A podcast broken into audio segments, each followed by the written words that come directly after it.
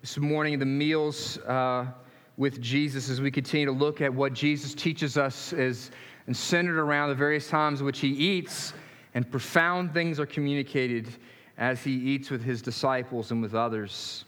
Picking up in verse 13, this is right after uh, Jesus has been crucified. He has, this is on Easter Sunday morning. Uh, he has risen from the dead. He has revealed himself to a few women and a few disciples. And now he reveals himself to two guys on the way, on a road on the way to Emmaus. Picking up in verse 13, it says this that that very day, we're going to a village named Emmaus, about seven miles from Jerusalem. There were two that were talking about all the things that had happened. And while they were talking and discussing together, Jesus himself drew near and went with them, but their eyes were kept from recognizing him. And he said to them, What is this conversation that you are holding with each other as you walk? And they stood still, looking sad.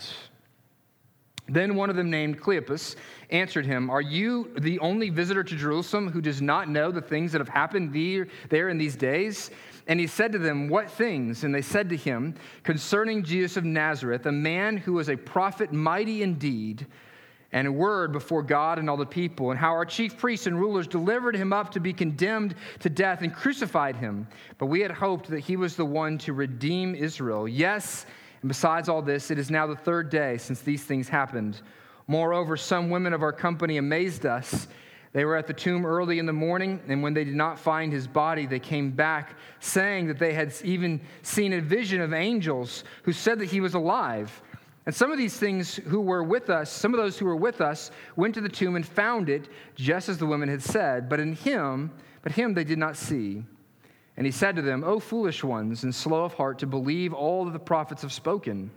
Was it not necessary that the Christ should suffer these things and enter into his glory? And beginning with Moses and all the prophets, he interpreted to them in the scriptures the things concerning himself. So they drew near to the village to which they were going, and he acted as if he was going further, but they urged him strongly, saying, Stay with us, for it is toward evening, and the day is now far spent. And so he went in to stay with them. And when he was at table with them, he took the bread and blessed and broke it and gave it to them. And their eyes were opened, and they recognized him, and he vanished from their sight. And they said to each other, Did not our hearts burn within us while he talked to us on the road, while he opened to us the scriptures? And they rose that same hour and returned to Jerusalem. And they found the eleven and those who were with them gathered together, saying, The Lord has risen indeed and has appeared to Simon. And then they told what had happened on the road and how he was known to them in the breaking of the bread. As they were talking about these things, these things, Jesus himself stood among them and said to them, Peace to you. But they were startled and frightened and thought they saw a spirit. And he said to them, Why are you troubled? And why do doubts arise in your hearts? See my hands and my feet, that it is myself. Touch me and see, for a spirit does not have flesh and bones as you see that I have. And when he had said this, he showed them his hands and his feet. And while they still disbelieved for joy and were marveling, he said to them, Have you anything here to eat? And they gave him a piece of broiled fish, and he took it and ate it before them. And then he said to them, These are my words that I spoke to you while I was still with you, that everything written about me in the law of Moses and the prophets and the Psalms must be fulfilled. And then he opened their minds to understand the scriptures and said to them, Thus it is written, that the Christ should suffer and on the third day rise from the dead, and that with repentance for forgiveness of sins should be proclaimed in his name to all nations, beginning from Jerusalem. And you are witnesses of these things. And behold, I am sending the promise of my Father upon you, but stay in the city until you're clothed with power from on high. This ends the reading of God's word. Praise be to God for his word, man. It's a great text. Um, you ever had um, a hope dashed? Something that you were really longing for to see happen in your life, have it swiped away? Um, have you ever had a season where you really doubted the goodness and the truth of the Lord? Perhaps it was because those hopes that you had for this life were dashed and it began, led you into a season of doubt about God's goodness and about the promises of His words. The man or woman, for example, who um, has been in a serious relationship and they thought that they had found the one. This is the person I'm going to marry, right? And then suddenly they get a phone call from that special one who say, "Hey, we need to talk."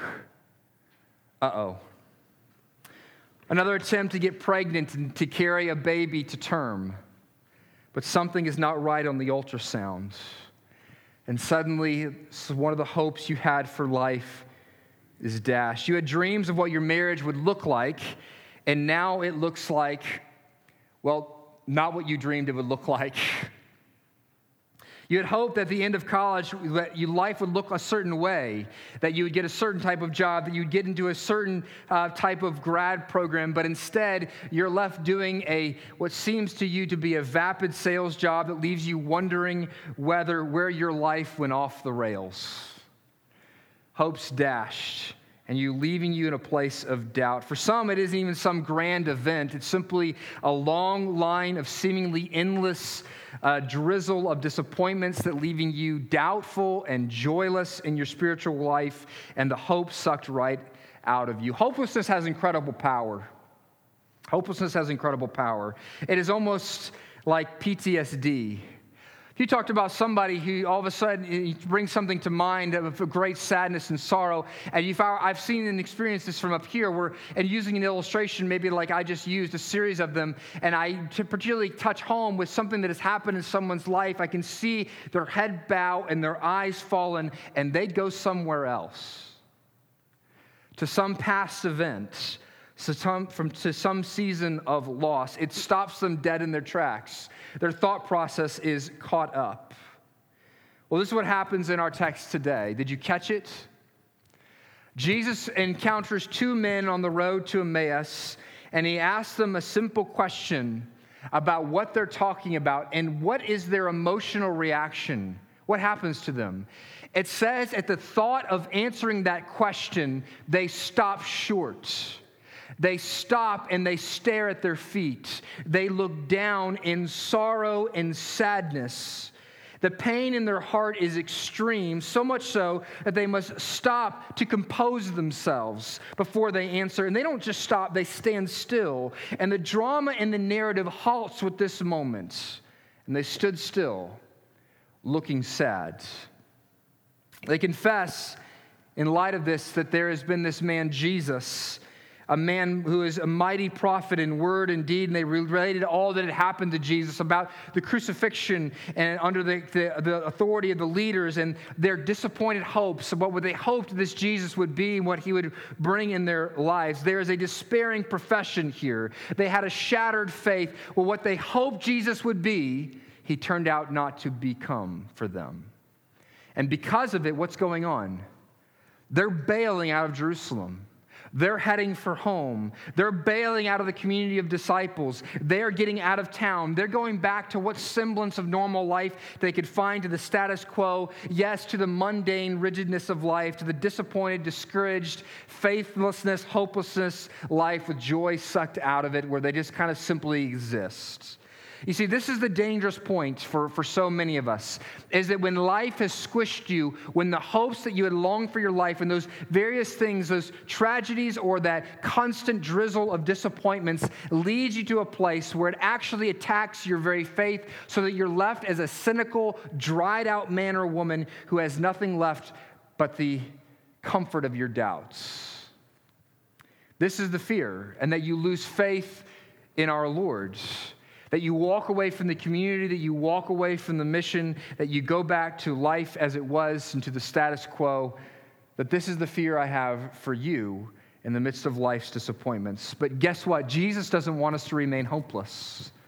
And Jesus doesn't want that for us. And so Jesus comes to engage, and here's how he does it in this text. Three ways in which Jesus engages with our hopelessness and our doubts in the midst of our disappointments. First, here's what Jesus does Jesus engages hopeless hearts by drawing near. Do you see what he does? This passage in Luke spills over with such abundant grace and care from Jesus. Jesus draws near to these two disciples. Jesus sees them discussing and talking, and he, we have, he it comes and engages with them. Now it says that their eyes are kept from noticing and recognizing who he is. Now, we don't necessarily know all that's going on there, but we know for a fact that it is God who opens and closes eyes and hearts. And so we know for in this moment, apparently God has closed their eyes, that they don't see him. Perhaps it's because of their circumstances. It's perhaps because Jesus in his glorified self looks too different to them. But what we see is that they don't recognize him. But Jesus decides in this moment to come near to them, to engage with them. And as readers, we have this great advantage that they don't have. They don't know it's Jesus. In the darkness of their doubts and the darkness of their disappointments, Jesus draws near to them. And we, as readers, we have an edge on them, don't we? They don't see it. But you have been given God's word, and this fact and this truth that God walks and comes near to his people in the midst of darkness. They don't see it, their eyes are closed to it, but God has explicitly stated that Jesus draws near to them in order to give us as readers an edge to this truth that God draws near to his people. The biblical narrative gives us as readers the edge, the reader's edge. And what we want you to see here is that in the midst of our darkness and our disappointment, it is often in that moment that God has most clearly and specifically come up next to us, but we can't see it because of our disappointments. Jesus has drawn near to them and he walks with them in their suffering and their sorrow. Could it be that way for us as well? That perhaps in the moments in which you are most disappointed, that amidst the, the darkness and you can't see or experience God, but he's actually close in that moment, you know, he promises to be so. He, he shows it as an example in this text that in seasons of doubt and disappointment, that God draws near to you and he is there with you, even if you can't see it. Listen to the reader's edge of Luke chapter 24.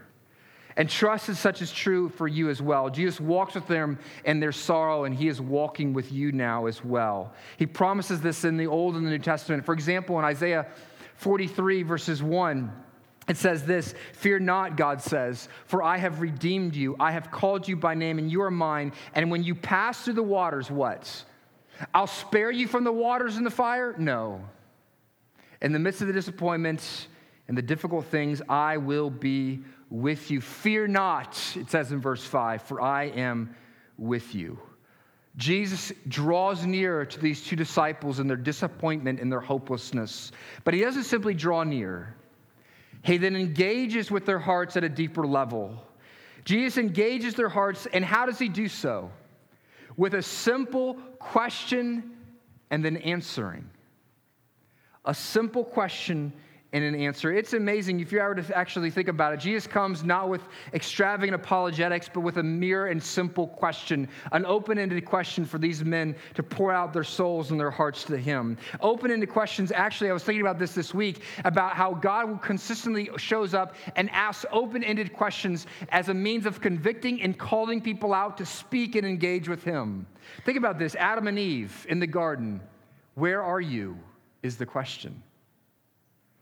To Cain, where is your brother? To Hagar, where are you going? To the woman with blood, who touched me? There are open ended questions that God will ask and that Jesus will ask throughout the scriptures, calling us and beckoning us to give voice to our concerns and our sufferings and our sorrows. And then he listens with compassion as these two share their pain and their sorrow, their disappointment and their abandonment and their sense of betrayal over the disappointment of what has happened with Jesus' life. He does not hurry them.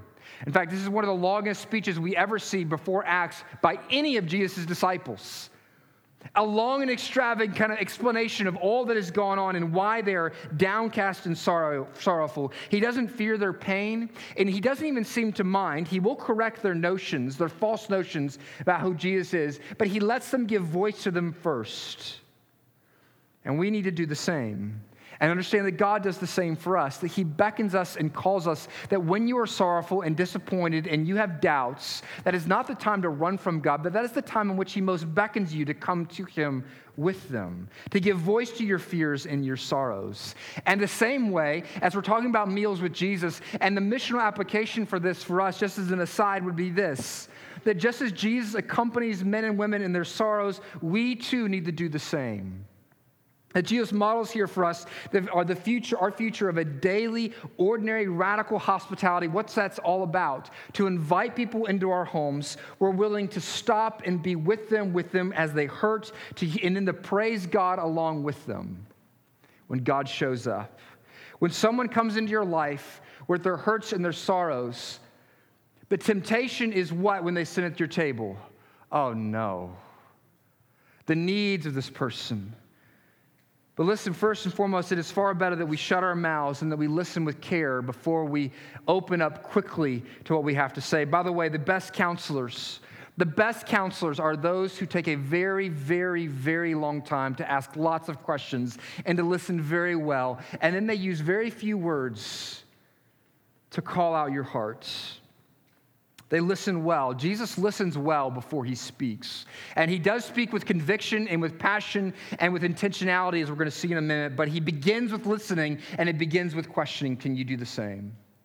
And guess what? He's doing that for you, beckoning you to himself. And for, so, for those who are disappointed and hopeless this morning, God comes and comes near to you and engages your hearts. Second, we see that Jesus, he doesn't just simply engage with the hearts of the hopeless by drawing near, but he also ignites hopeless hearts through his words. Jesus draws near, he asks good questions, he listens first, but he speaks. Oh, he speaks.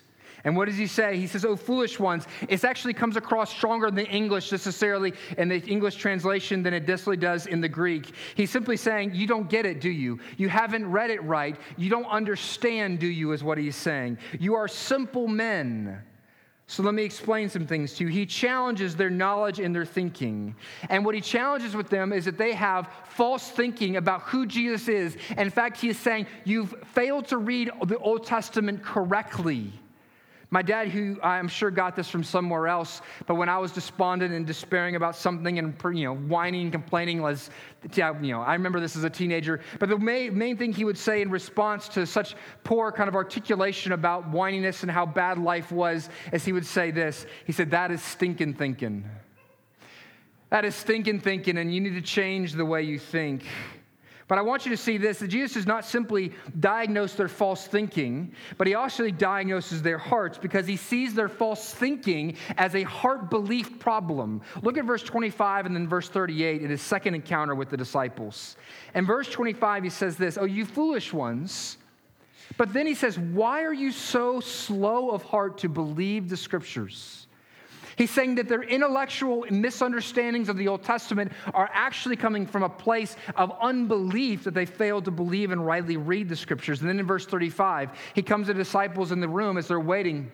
They're figuring out what to do, and he shows up amongst the 11 and these two disciples from the Emmaus Road, and he says, Why are you troubled?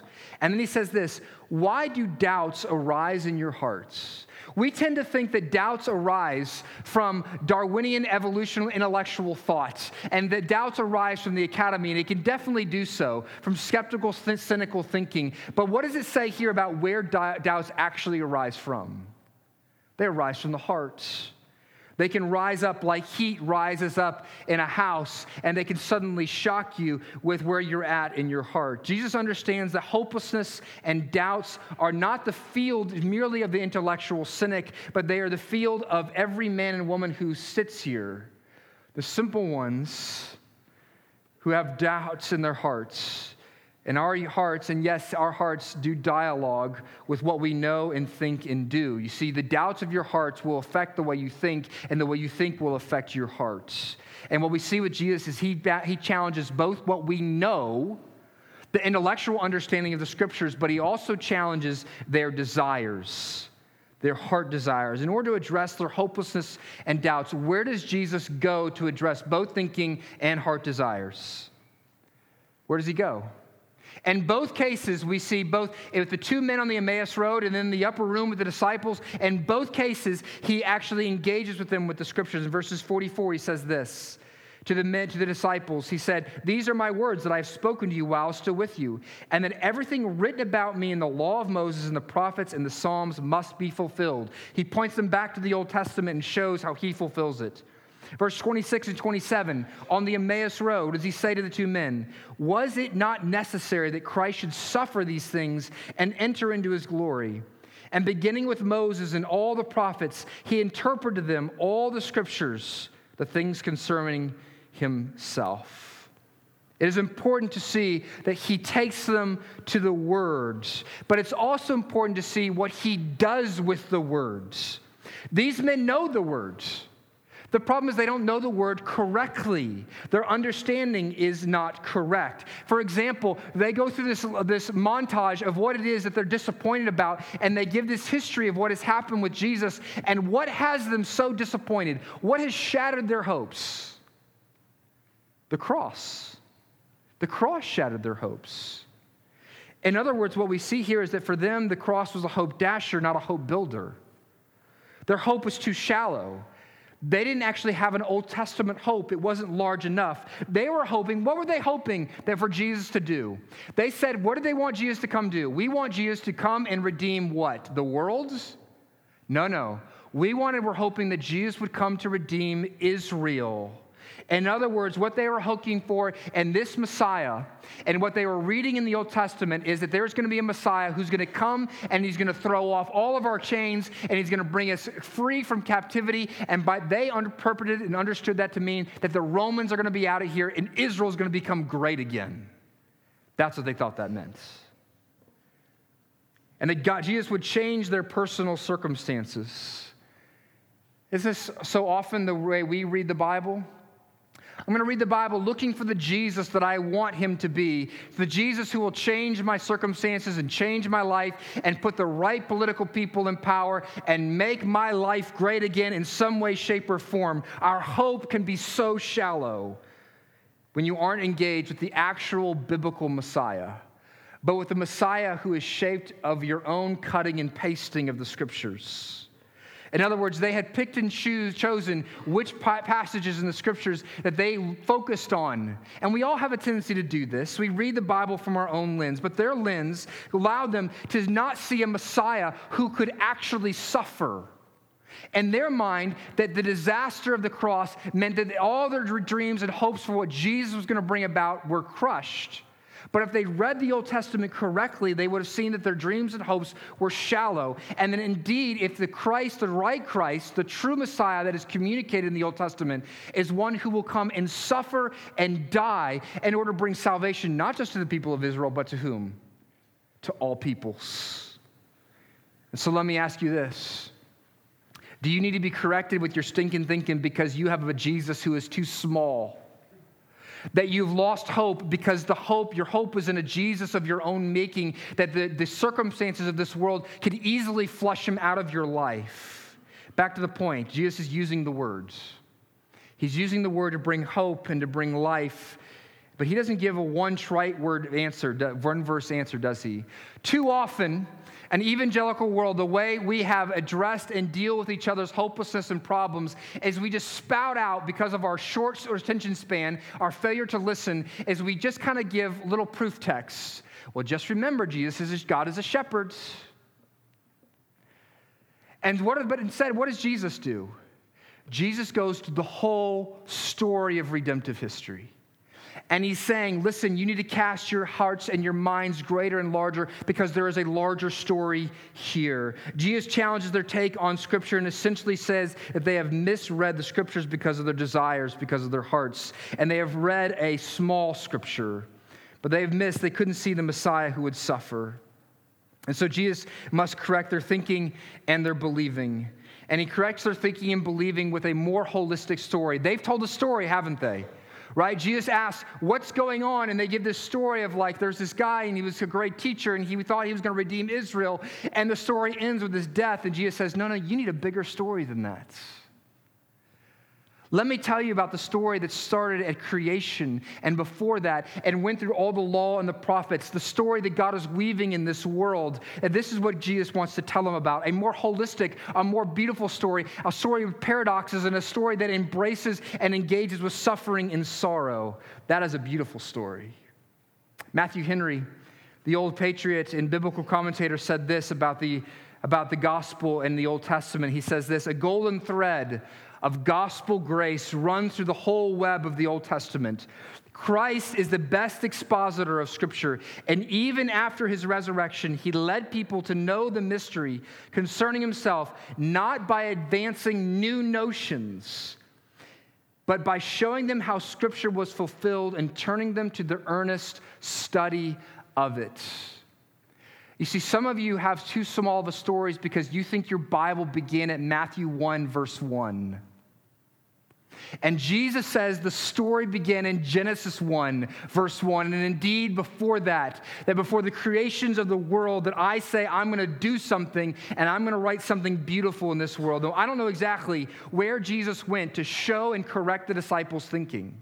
There's any number of ways, places he could have showed them to show that there would be a suffering servant. But Jesus tells his fellow travelers that nothing has happened apart from what the Old Testament has prophesied would happen. The sufferings of the Christ are a pointed path to glory. They're part of a greater story that he is telling, and he shows them that the grace in the Old and the New Testament does not make hard things go away and disappointing things merely go away, but grace in the larger story illumines the, the eternal meaning of those difficult things. Did you follow me there? That by telling a greater story, Jesus is saying this about your dashed hopes. He says this grace does not make hard things go away, but it illumines how those hard things are actually part of a greater and grander story that you were living into. In other words, for some reason, God may dash your small story so that you might see how your suffering and your disappointments are a part of a larger story, a larger hope, and a greater gospel. In the end, do you see what Jesus does for the hopeless and the doubting? Do you see Jesus' methods? He comes and he listens, he asks questions. And then when he begins to see and understand that their false thinking and their false believing and their false desires, he then engages with them with the whole story of God's word. How do you, how do you encourage greater desires, a greater vision for life by giving, by telling a better story? And he tells them the story of all of Scripture. He rubs their noses in the Scripture to see the true story, the holistic story of a Redeemer who has been promised from beginning to end. Hope comes from embracing the nature and the means of the Messiah. And for them, their, their redemption could not involve suffering, but in God's actual word, it does involve suffering.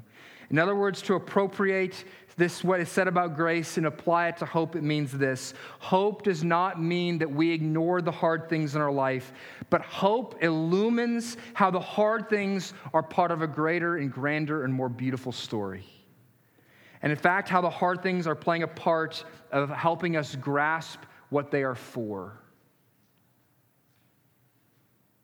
And so Jesus comes and he listens, he asks questions, and then he brings the word, he illumines himself and the story of the gospel of redemptive history from beginning to end and corrects their thinking and their false believing so they may have hope. Third thing he does Jesus restores hopeless hearts around a resurrection meal. We'll read verses 28 through 34 real quickly again, just to refresh you. So they drew near to the village to which they were going, and he acted as if he was going further, but they urged him strongly, saying, Stay with us, for it is toward evening, and the day is now far spent. So he went in to stay with them. Now remember, they at this point they have not recognized that this is the resurrected Jesus. But when he was at table with them, he took bread and blessed it and broke it, and he gave it to them in their sight to them, and, and their eyes were opened, and they recognized him, and he vanished from their sight. And they said to each other, Did not our hearts burn within us while he talked uh, to us on the road, while he opened to us the scriptures? And they arose that same hour and returned to Jerusalem, and they found the eleven and those who were with them, and they gathered together, saying, The Lord is risen, and he has appeared to Simon.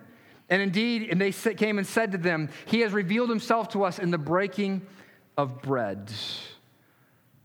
I want to see two things here around the resurrection table that Jesus reveals his resurrected self to these disciples, first through a meal, through the breaking of the bread. The turning point of the story is when?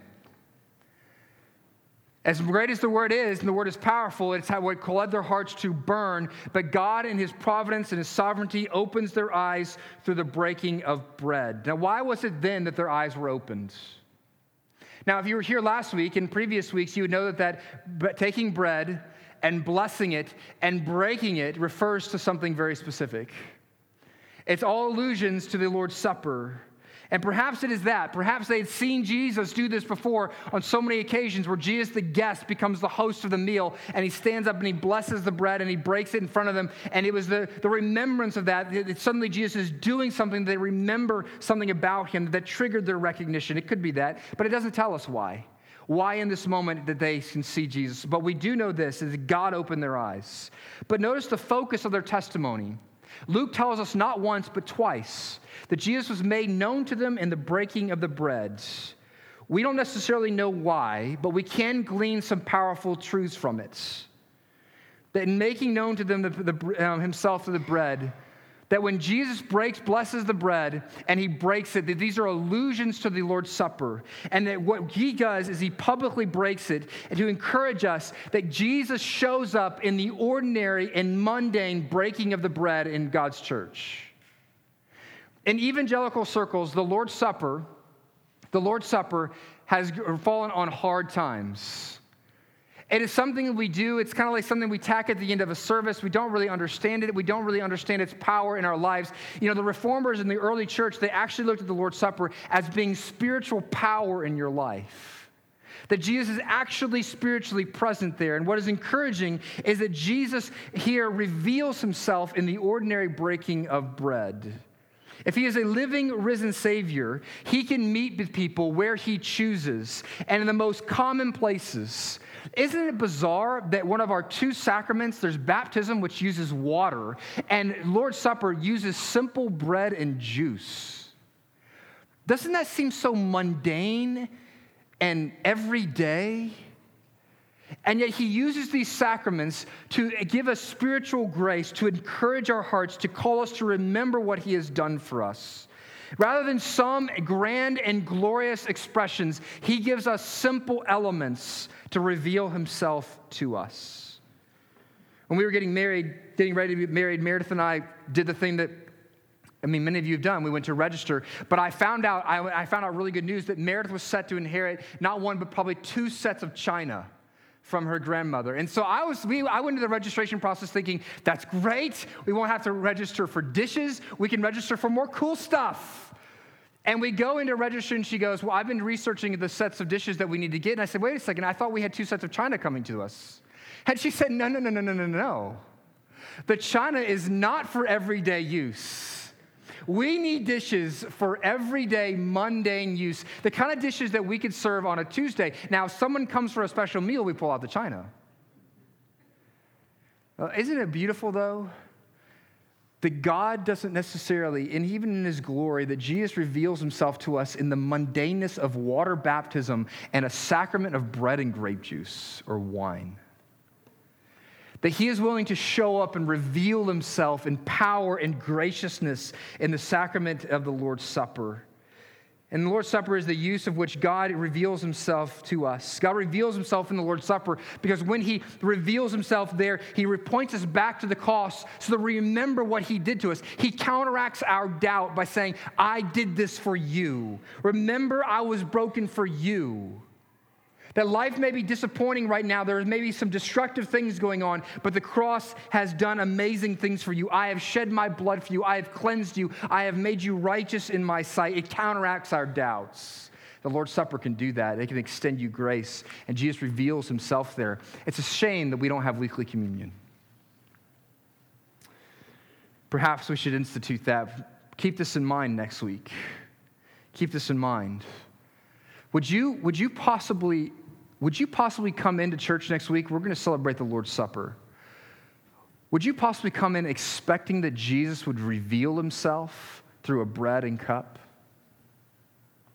Had a situation a couple years ago, some actually a number of years ago. This is previous to here, but some time ago I was engaging with a young man who was having serious doubts about his faith.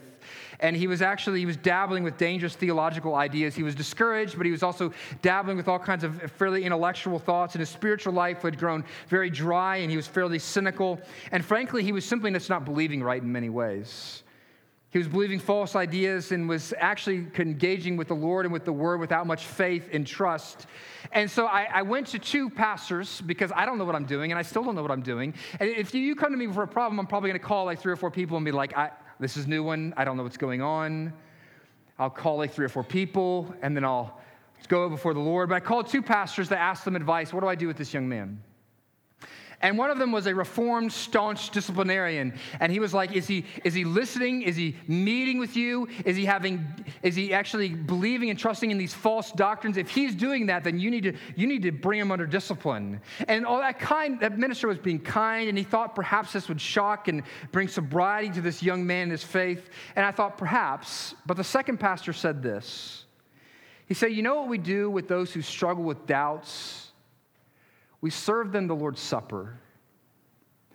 Because those who are struggling with theoretical doubts, they need something tangible to remind them that Jesus came down, that Jesus invaded this world, that Jesus has actually done something in this place, and that Jesus is real and living and active. And so you serve that man the Lord's Supper. I thought the second was better advice. Take the long road Ask him lots of questions. Listen, teach to him the word of God, and share him with him the means of grace in the Lord's Supper. Would you pray that God would reveal himself to you next week? And lastly, I just want you to see this about the resurrection meal that Jesus reveals to us the nature of the meal, and that gives, should give us great hope. Verse 41, we see it in, actually in, in, in the first account with the guys from the Emmaus Road. He breaks bread. Can ghosts break bread? No, the bread would just go right to their hands. Jesus shows up to the disciples and they're afraid and they go, He's just a spirit. This is crazy. It's a ghost. We're seeing things. And Jesus goes, Oh, yeah? Touch my hands and my side. Oh, and by the way, just to prove to you that I'm not just like some phantom or some holograph, I would like, I'm really hungry. Could you feed me some fish? And they feed him some fish, and then everyone, you know, it's, it's impolite to stare at people who are eating. But I think the disciples probably just sat there and stared. He wants broiled fish. What's the significance of that? It's actually deeply significant because what Jesus is teaching them is this is that when he rose from the dead, he didn't simply rise from the dead spiritually. That as Christians, we don't believe in a mythical, mystical kind of resurrection where we all just believe that Jesus rose from the dead in our hearts. That Jesus, kind of in a phantom sort of way, come up out of the ground, but the body is still there. But actually, when he rose from the dead, he rose from the dead physically, spiritually. He is all there. It's a real resurrection body. Phantoms don't eat fish, real people eat fish. You see, this is not an actual, this is an actual thing. This is an actual person. This is an actual God who was risen from the dead. And therefore, the actual Jesus with an actual body, you can know personally now, this tells us something profound about our future, doesn't it? Because it says in the scriptures that we're going to have a resurrection body like his, which means this about your future life. You are not, heaven is not a bunch of ghostly people, unconsciously, disembodied souls floating around heaven, enjoying the sea of nothingness in which we engage with God by two ghosts passing along with one another. That is not what heaven is going to be. You will actually be you. You will be renewed you, a glorified you, so that people will go, okay, I recognize you. You are radically different, but it's you. So it is with Jesus. And you have a physical body with a sensory experience in heaven. Now, what, is this, what does this have to do with your hopelessness and your disappointments? Well, why are we disappointed in this life? You see, so much of our hopelessness and our sense of disappointment and our doubts are based on the momentary loss and disappointments that we experience in this world. The things that we had once hoped for that, that no longer are there, and we wonder if we'll ever get to experience them. And but the resurrection says, yes, you will. You see, this hopelessness runs deep because we have this view of life that's this that this is our one go around. This is your one turn around the merry-go-round. That if you're that this is your one life in this body in this world to experience and sense these things, and if this is your one life, then you better enjoy it. You better go for the gusto. You better get everything you can get. You better experience all that you can get. And when you don't, oh man, I I missed my one chance at the good life. I missed my one chance at the good life. But you know what the physical and material resurrection of Jesus tells us? That what awaits us is a life that is significantly better than anything you can experience in this world. You have a physical resurrection ahead of you, a future that is sensory, which means this.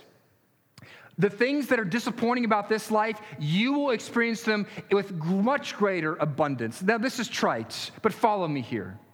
I, I used to play basketball. That's a past tense. Used to play basketball. And at one point in my life, I was actually fairly good at basketball and thought I could make something of my life out of basketball. And like any basketball player, and, and in particular of one of my stature, the, one of the great goals and the great dreams would be to be able to rise up and throw it down. And when I was 15 years old, when I was thin, but strong and young, and things worked like the way they were supposed to. The 15 at the top, I could get a tennis ball over the, over the rim. And I was thinking, man, this is great. I hadn't hit my growth spurts. I got a couple more years of growth and physical strength. I, by the end of high school, I'm going to lay one down in a game. It's going to be awesome. Well, the course of my sophomore and junior year, that didn't happen. I had multiple injuries and I grew thicker and stockier, and I never quite reached those heights again. And I had to come to terms, I had to come to terms with many things about myself. But one was I was never going to dunk in a game. I literally, in my 20s, I had dreams about it. These were, like, they were great in the moment I'd wake up. It was like that awful moment of going, no, it's not true. I still haven't dunked. Well, you know what? I will, you know what? I will never dunk in this life unless it's like a pool poop. Unless it's connected to a, a trampoline, I will never dunk in this life. But you know what? In heaven, in heaven, I will dunk to my heart's content. Some of you have the same experience about dancing, don't you? You and your spouse, well, your spouse, especially if your, your spouse would love for you to be a great dancer. You have images of yourself whisking your, your partner around the dance floor, and you realize that your feet don't work like that, and your brain and sense of rhythm doesn't work like that. But you know what? And there are some of you, there are some of you physically can't do it. Joni Eareckson Tada talks about this. She's a quadriplegic. As she says, says that the greatest thing that she delights that she can't wait for in heaven is that she gets to worship God all every Sunday with her voice, and it's so great. And she's a great artist, but she says what she longs for in heaven is that this thing, this disappointment of her life, that she has never been able to dance. But in heaven, she will dance. Here's what this means it means you're never going to miss out on anything, really. You're never going to miss out on anything. And so let me say this some of you have never, you've never gotten married, and you're afraid you're going to miss out. And because of that, you're disappointed, and you question whether God is good and true. Some of you have been married, and you wish you hadn't been. And because of that, disappointment has set in your life. Some of you wish you had children and you never were able to. Say at this age, at my age, in marriage or children may never happen. But you know what? The, the scripture talk about this. What is heaven going to be? The wedding feast of the Lamb. And it will be physical. When God will hug you, you will actually feel Him.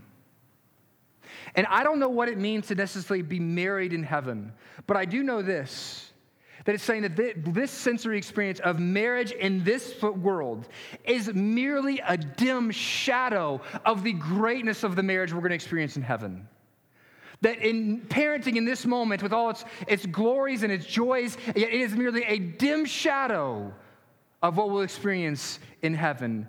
In other words, it's saying this Jesus is saying, listen, he comes aside, beside you in your disappointment and in your hopelessness and your sorrows in this life, and he says, I'm here to listen. But I'm also here to correct. and show how you're living, we, we were living for a greater story. And then he shows you that he has accomplished the grand story. He has made it possible that in his resurrection, you have a future hope that will never be taken away from you. And it is far glorious than all your small hopes in this world could ever take hold of. So you're feeling hopelessness and disappointed this morning. Listen, here, here, here's you can do one of two things.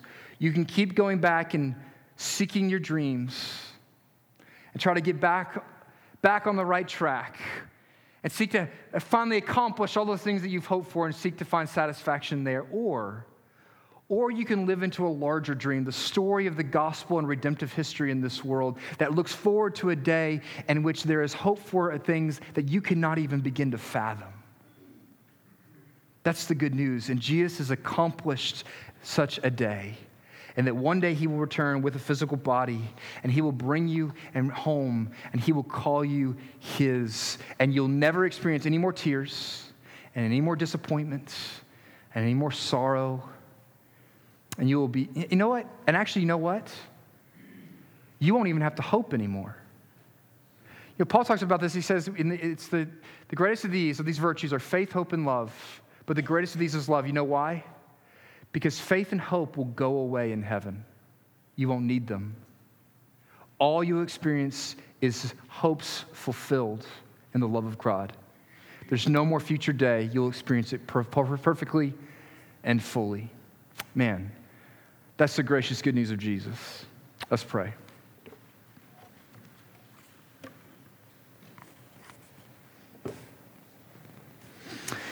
Lord, I, I, I pray that we would appropriate this.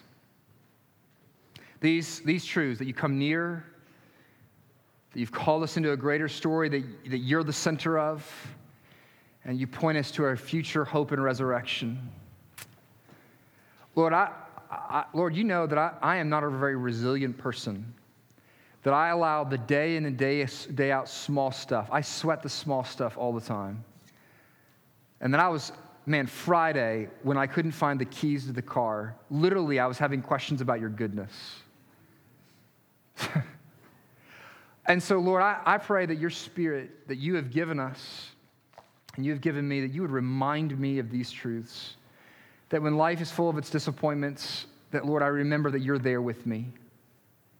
That I remember that you're telling a better story than my, my dreams and my disappointments. And and that you have a life for me up ahead that is so great, and that it would dissuade and diffuse my daily frustrations. For those who are in something much deeper, oh, Spirit, I pray that you would fall fresh on them to press these truths in, to give them life and hope and joy in the gospel of Jesus Christ. It's in Jesus' name we pray. Amen.